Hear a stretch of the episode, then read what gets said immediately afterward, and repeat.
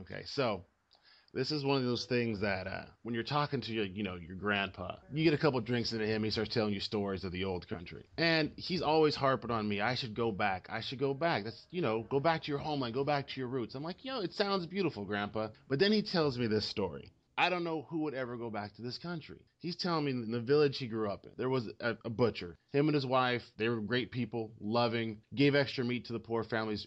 But over the years, the husband and wife, like they do, they start arguing and fighting, arguing and fighting, and that's almost became a joke of the town that you you would know the butcher was open because they would be arguing first thing in the morning. You'd go get your meat, listen to them fight. It was like a show. And then one day the wife is just gone, which is weird because they've always worked together for years and years. The butcher's telling everybody, "Oh, she went on a vacation with her mother. She'll she'll be back. We just needed some time apart." She's gone for a day or two. Then she's gone for three or four days, and he's still doing his business. He's still selling his meat, and all of a sudden he has this new sausage that comes out. It's unbelievably popular, and it's like people don't know what it is. They're trying to figure it out. Is it goat? Is it, is it chicken? Is it pork? What is it? What is in this? And he's not telling anybody. It's just old family recipe. My wife, she handed me this recipe down. I'm just trying this new thing. She said it'd be great. And it goes on for a while, and then people notice, hey, it's been like two weeks, and the wife has never come back. And nobody knows. And finally, you end up finding out he went to the butcher the next morning. Place is boarded up. The cops are there. What ended up happening was the guy strangled his wife, and to hide the body, he'd been grinding her up over the last week into the sausage. And everyone in the village had been eating his wife. It was apparently great sausage. What happens? And this is the town he wants me to go visit where people eat each other. And I'm like, no, I am not going to Sausage Town. It doesn't. Okay, so I heard So we're on the bus from my dad to yeah, go. to Dallas hmm for. One time, When I was little, uh, my dad a, ran. When I was little, my dad. a man came out of the restaurant. Yeah, it's just a story. Seems an awful waste. Such a nice plump frame. What's his name? Has had has with the price of meat. What it is when you get it. If you get it, good you got it. We'll serve anyone, We'll meaning serve anyone, and to anyone at all.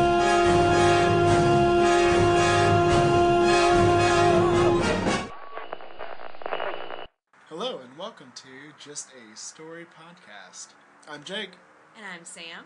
We want to thank everyone who subscribed and downloaded so far and encourage you all to write brilliant five star reviews. Keep the podcast going and growing. I want to remind you all why we're here. We're taking a look at the stories that we tell over and over again. What our myths and misdeeds, fears and fables say about us as humans. And this week, we're talking about the sausage fat murder. Or, How the sausage gets made. or meat is murder. I love this story. So, as a kid, I'm sure this will shock all of our listeners. I loved the Scary Stories to Tell in the Dark book, and this was one that was in it. And it had the most amazing images in this book. And it had this drawing of cut off hand holding a fork with a bite of sausage or meatball on it. It was like thing from the Addams family. It was like a severed arm. While all of the images were scary, there are a few, five or six that just truly stuck in my mind. I love that one. So this is a great story. But you know, while we're here, did this happen? Have we been eating sausage with people in it? Where did this story come from? Well, this is one of those cases where truth is stranger than fiction. So I think from what all of my researching, I believe that this started as a real story that was embellished, which is amazing to me. It really happened in Chicago in 1871. The former sausage king of Chicago Abe Froman. Unfortunately, no. Uh, but bonus points for that. Adolf Luetgert was his name. He moved to Chicago in 1871, right after the Great Fire. He was originally a tanner. I assume he went there to take care of Mrs. O'Leary's cow that kicked the bucket over and started the whole thing. Bessie. Was her name Bessie? I don't know. I know Mrs. O'Leary's cow, but I'd never heard her called Bessie. Well, it is now. So he opened a grocery store and saloon in 1872. And in 1879, they found a dead body in the alley behind a shop. There was a thick wad of chewing tobacco shoved down the man's throat that had caused him to suffocate. And Luetgert was brought in for questioning at that time. So he was kind of a unsavory character at this point. I'm gonna warn you now, the meat puns might be hard to stomach on this episode. Ha ha. Okay, I'm sorry. I can't help it. Puns, puns, puns. So he's already got kind of a rap sheet right now. That he was not convicted of this killing, right? No, no, there was no evidence. I don't even think he was charged. He was just brought in for questioning. You know, he was brought, brought to the attention of the police. And then his first wife died in 1881, and at that time he opened a small sausage factory. Did they just make small sausages? That is, I think, the most correct way to read it, but it's also possible that it was a small establishment where sausage was produced. Oh, I thought he might be the inventor of the Vienna sausage. So he opened the small sausage factory in 1881, and then he married a woman named Louisa, who was 10 years younger than him, and she was a servant in a foreign house. And he bought her a 14 karat gold ring that weighed two ounces, because this is the sausage king we're dealing with, after all. The best the sausage king of Chicago could afford. So in 1894, he makes an investment What did he invest in? a big sausage factory. And so do they make big sausages? Yes. And he built a big, nice house next door. He told his wife, and I quote, I couldn't make this up, I could become sausage king of the world. That's what he said. It is, actually, it's in quotes. He did not just want to be the sausage king of Chicago, he had big dreams. And she nagged him, and he was known for his temper, and he beat his wife and drove her from his home into the street multiple times. So he moved out of the house and moved into an apartment in the factory. He slept with the help, he had a little affair with the maid, and he also courted a wealthy widow named Miss Christine Feldt.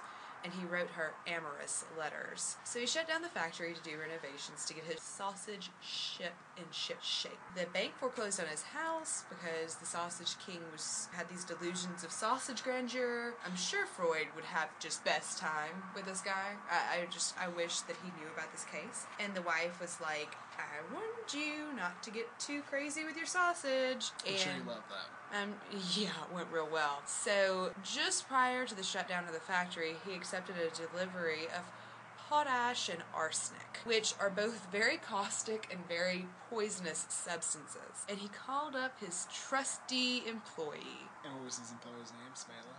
Smokehouse Frank, We could make this up, people. and he told him to put it in a vat, but not to get it on his hands or it would give him a bad burn. His mistress left for the night, and he went and fired up the vats right before re entering his home to have a talk with his wife. Her children had just gotten back from the circus. Was were there clowns at the circus? I assume they were clowns. But when the kids woke up the next morning, you know what they didn't find? Sausage for breakfast. I'm sure there was sausage for breakfast. They didn't find Mrs. Luetgert. Adolf enters the home to make breakfast around 10 a.m. I'm sure he had sausage and eggs. And the kids asked where their mom was, and he told them that she'd gone to visit her aunt. And then he left. And so the boys started asking neighbors if they'd seen their mom, and no one had. He left them alone, and they they went door to door knocking, asking, very, "Have you seen my mummy?" Very Doctor Who. And he didn't report her missing until six days later. The police started an investigation, found out there's a history of domestic violence and loud disputes, people saying that they'd heard him argue, and, and then, most suspiciously, one of the neighbors reported that he had seen Adolf walking with a lantern and his wife toward the sausage factory. This is not innuendo. And he sent the night watchman out for an errand that night. When he came back, the vats were on. And he told him to go home because he was running an experiment. The next day, when he returned, he found that the sausage vats were overflowing and Adolf was asleep in his office. So, a vat of potash could dissolve a body in about two hours. Why is that important? Because there's a good possibility that Mrs. Luetgert was put in one of those vats. By Smokehouse Frank. No, by Dear Dear Adolf, the Sausage King of Chicago. So several people reported hearing screams coming from the sausage factory. I'm sorry, I'm not even trying at this point. And police investigated, and at the bottom of one of the vats, they found several bone fragments and a 14 karat gold 2 ounce ring engraved with the initials LL for Louisa Luetgert. So they found some pretty damning evidence at this time. The only conclusion that can be drawn is either she got mad and threw her ring in the vat, or and those were animal bones. I mean, like there's still it's still kind of circumstantial. There's not DNA. There's not anything. So the police wanted Because more. they, they did not know DNA was at this time. No, they they didn't. Watson and Crick had not yet stolen their famous. From Rosenberg, then. They found out that Adolf had ordered some ash from the factory to be thrown out in the street, which wasn't uncommon. They would use ash to fill in potholes. And so the police sifted through 10 barrels from in front of the factory. And in the ash, they found a bone hairpin, steel corset stay, more bone fragments, and blonde hair. They also examined his office and found dark spots that looked like blood. So then he was arrested, and he told them, again in quotes, Take me if you want, but God knows I'm innocent. And that's where the rumors started. So is this the time when yellow journalism was really starting to ramp up? This was the exact time that yellow journalism was starting to ramp up.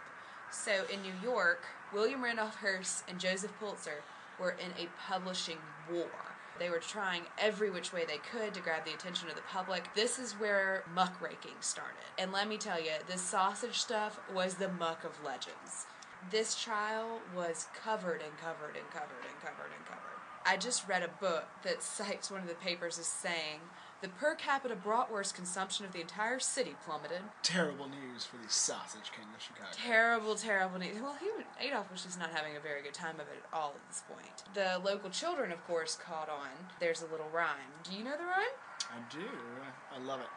Old man Lutker made sausage out of his wife. He turned on the steam. His wife began to scream.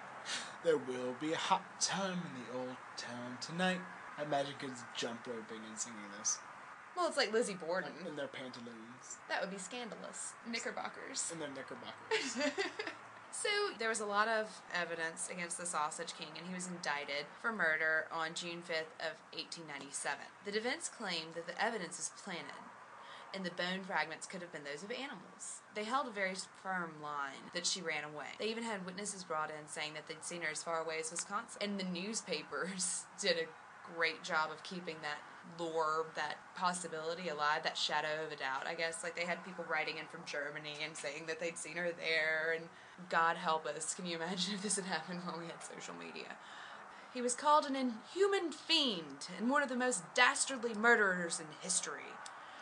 The prosecution showed love letters that he'd written to Christine while he was in prison, saying that he wanted to leave his wife for her. but what's great about this trial is it's one of the first uses of forensic evidence. You're exactly right. Up until this point, forensic anthropology had been mainly focused on the now fringe science of phrenology, which, you know, focused on using mounds on the head to discern personality traits. There's also a school of thought that you could look at someone and classify what kind of person they were by their physical countenance.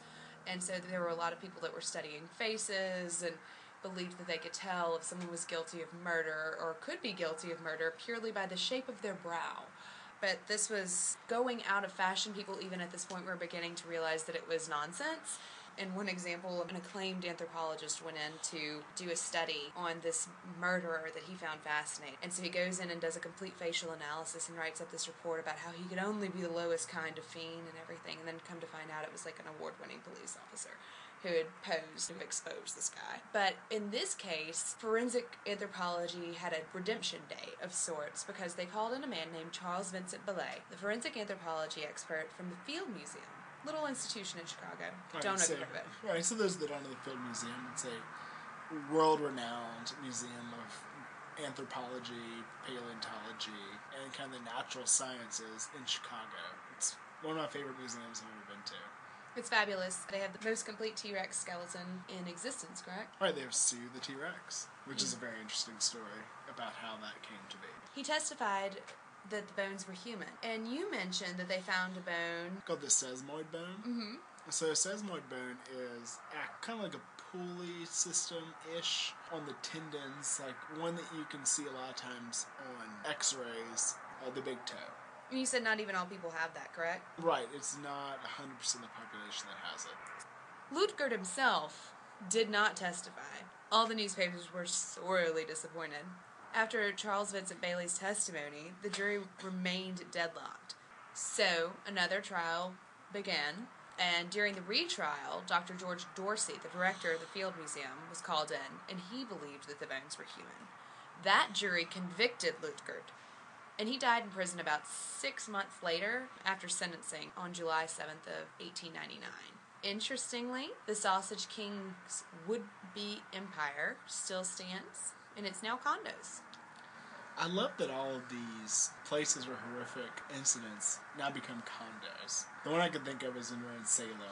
Yeah, that was kind of horrifying. Where, where, where's, It was, was like where the jail was. No, it was where Giles Corey was pressed to death, I believe. They're building condos on the site now, and I, I think that's kind of horrific. There's also a giant bewitched statue where the old well used to be, where people would go and stand and watch the people being executed on the top of the hill. So now there's a big Elizabeth Montgomery statue. I love America. Oh, America. So, yes, that is the story of Adolf Lutger. Now, where does the exaggeration come in, you might ask? I would say that there's no evidence that sausage was actually made out of her. Right, but people thoroughly and completely believed that they had been eating Mrs. Luetgert all along. This is really an interesting topic because, like I said, it's been told over and over again. This is one we know has been told, a story that's been told for over a century.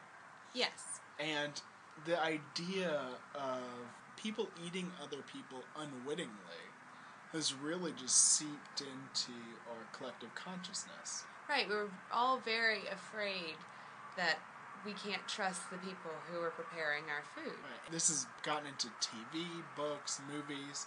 We have the great episode of Twilight Zone. To serve man.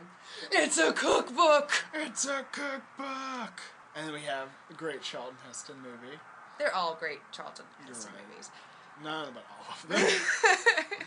there are a lot of fun ones. My favorite, Wayne's World. And my favorite, Planet of the Apes. Okay, cheating. But this one, of course, is Soylent Green, the famous line at the end where he goes, "Is people Soylent Green is people," where this post-apocalyptic society is being fed people without their knowledge. And then, of course, we have American Psycho. Right, where Patrick Bateman's on the phone calling to confess in that frantic moment, and he's like, I tried to cook a little. And then in Red Dragon, one of the sequels, what kind of sequel, to Silence of the Lambs, where Hannibal Lecter is feeding his victim his own brain. And he's just sitting there as he's cutting it out and just eating it. So we're we don't like this idea that somebody could possibly be feeding us people without us knowing about it. Okay, that makes sense. So this happened over a century ago. There's no way there have been any more cases like this. All right, that's what you'd think because you know forensics has caught up with them, and it didn't go so well the first time. And surely there can't be that many sausage kings with wives to dispose of. But of course, there is Chef David Vaines. Okay, tell me about David Vaines. So David Vaines is the an LA chef that in 2009 was convicted of murder. And you Okay. may ask, who did he murder? How did this happen? Now, he got in a fight with his wife that got a little physical. He ended up duct taping her mouth after an argument and woke up to find her dead. Now, when a chef sees a dead body, I guess immediately they think, I guess I'll cook her. So he took a very large pot. How big was the pot? There's a confession of this uh, that he made. It's a jailhouse confession that he made to a plant, and that's one of the questions that the man asked him. And Vaines bumbles all around trying to describe how big this pot is, and it's quite disturbing. So he put her in this pot, this large pot. He cannot describe how big it is. And he cooked her for four days. He took her remains and dumped them in the grease pit at his LA nice restaurant. Of course, you may think he loved his wife. I can't believe he did that.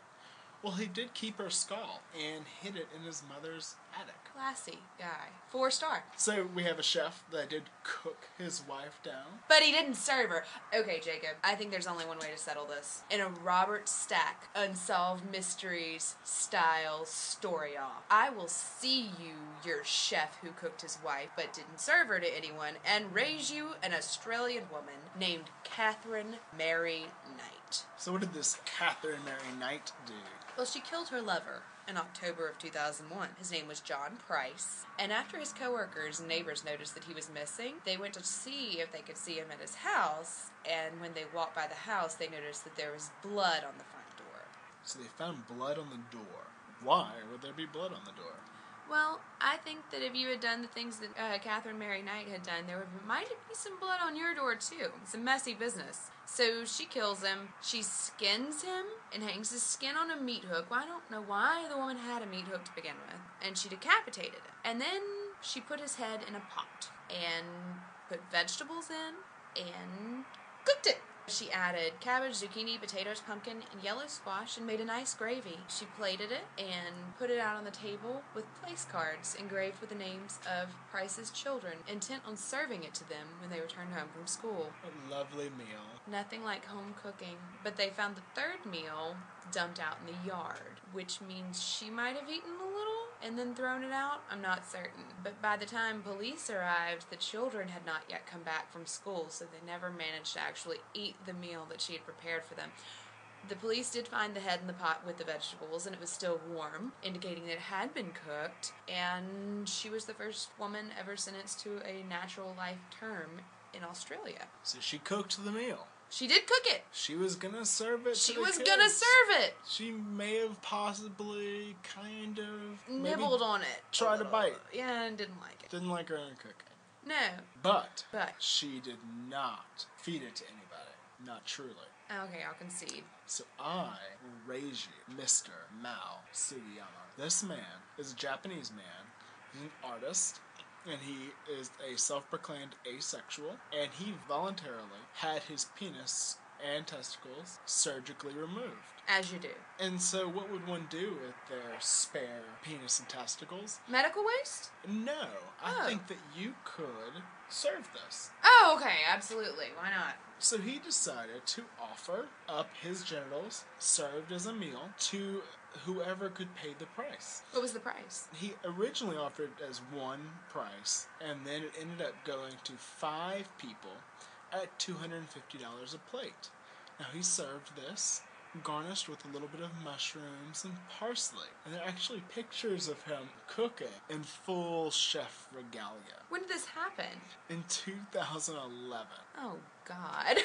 So, since no one died, no one was murdered, or even hacked up unconsensually or without medical supervision. he was only charged in Japan with indecent exposure. Okay, so he cooked it and people ate it that weren't him, True.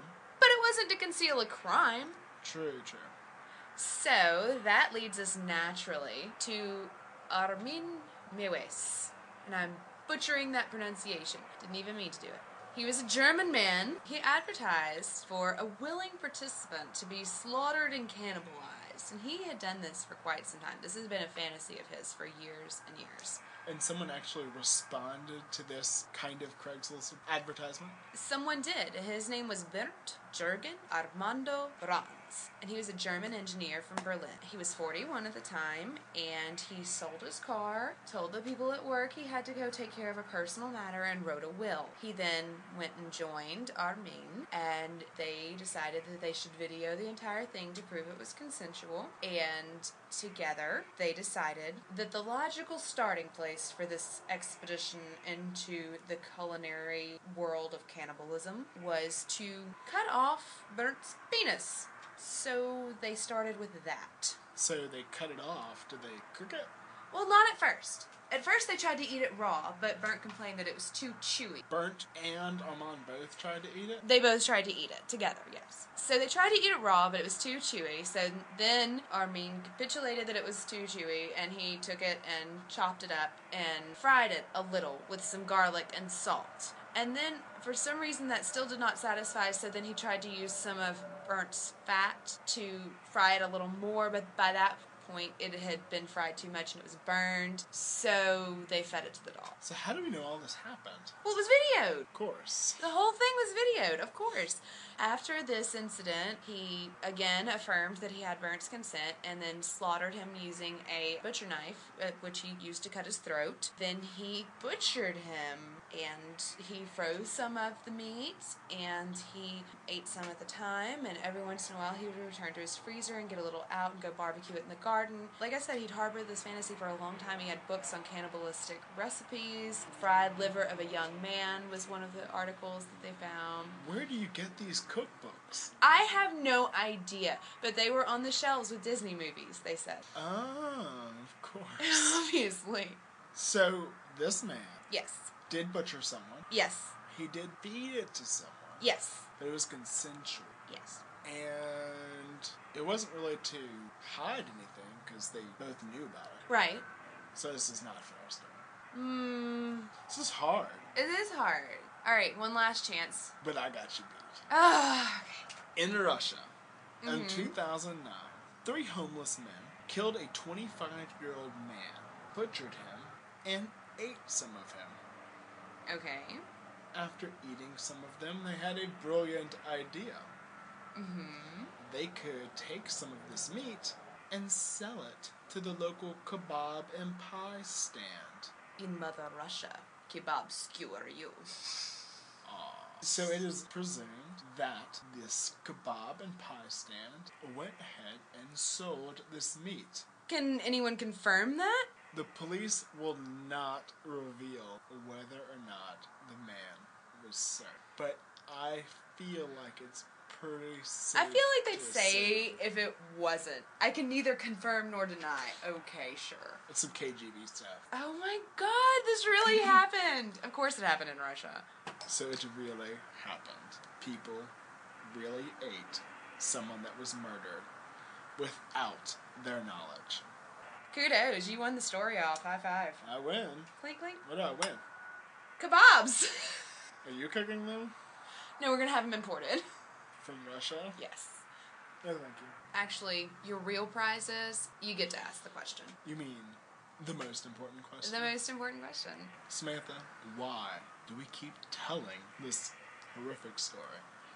I think that it reveals something that came into the zeitgeist around the turn of the century when people stopped having control over where their food came from. With the rise of industrialization, they had to trust other people to handle their food. Are they kind of moving to the city mm-hmm. from the country? When you give up responsibility but also control over your own livelihood, your sustenance, the very basic means of survival, when you give that away to a nameless, faceless entity, it requires a lot of trust. And with that, there's always going to be suspicion. So I think of that great high school required reading book, Mm-hmm. The Jungle. by Right, Mr. right. Upton Sinclair, which was published in 1906. It was published in 1906, and it was a novel. It was not a report or nonfiction book. But going back to my high school English classes, this was not completely fictional. Well, he did spend seven weeks working incognito in the meatpacking plants of. Where do you think? Russia. No. Chicago. Yes.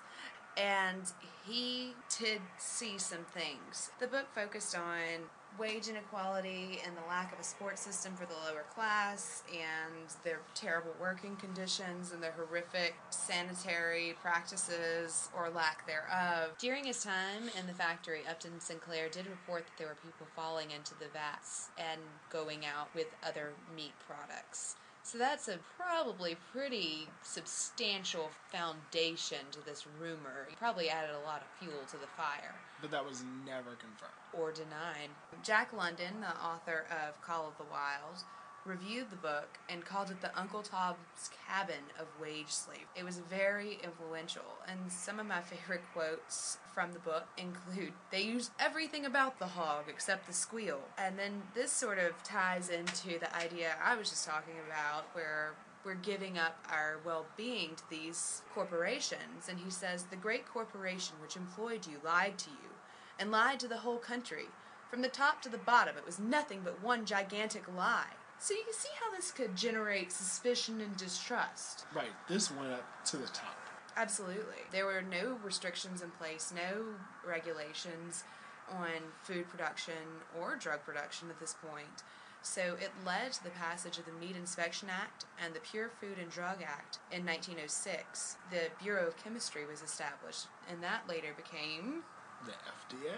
Food and Drug Administration, exactly right. So the FDA is in place for a reason. And since the establishment of the FDA, we've had no more food scares, right?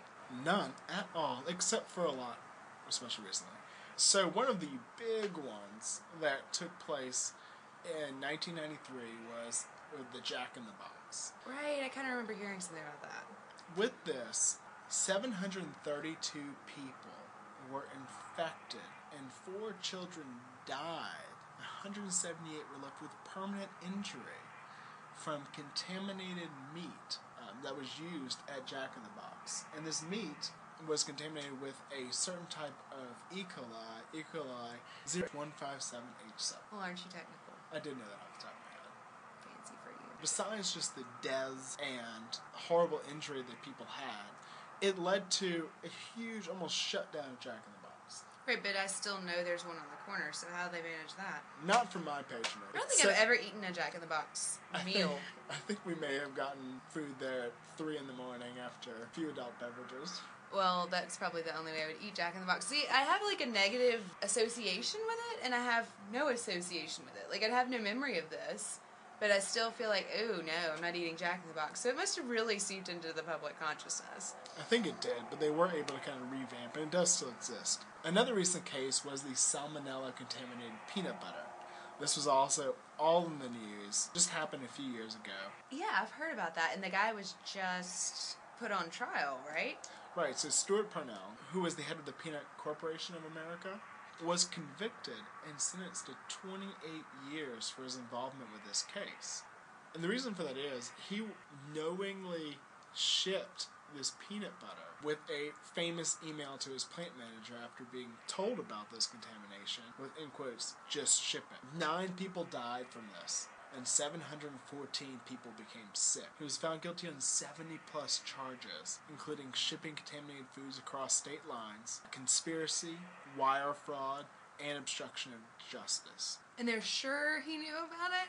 They have the emails. Oh my gosh. Okay, well, that's really, it's kind of a groundbreaking case, isn't it? For an executive that high up in a company to be sentenced to actual jail time for his involvement with dirty food practices. True, there have been lots of companies that have been fined.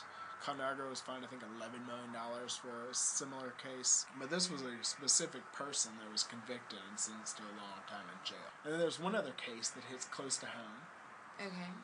Bluebell ice cream. Oh, Bluebell ice cream. Bluebell homemade ice cream. Oh no. This just happened this year. Now, Bluebell, if you're not from the South, is a local ish ice cream uh, manufacturer that is from Texas that recently shipped out ice cream contaminated with listeria. And so 10 people were diagnosed with listeriosis, and three people in Kansas died.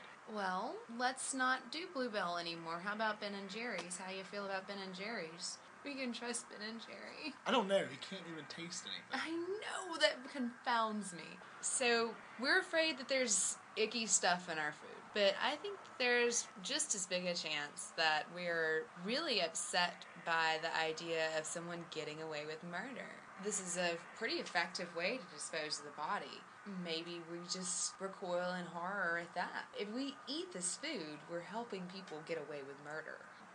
But no one's ever gotten away with murder, right? Well, I guess we wouldn't know if someone killed their wife and dumped him in a sausage grinder and fed it to an entire town. We'd have no idea if they'd done it effectively. But it's just a story. Yeah, it's just a story.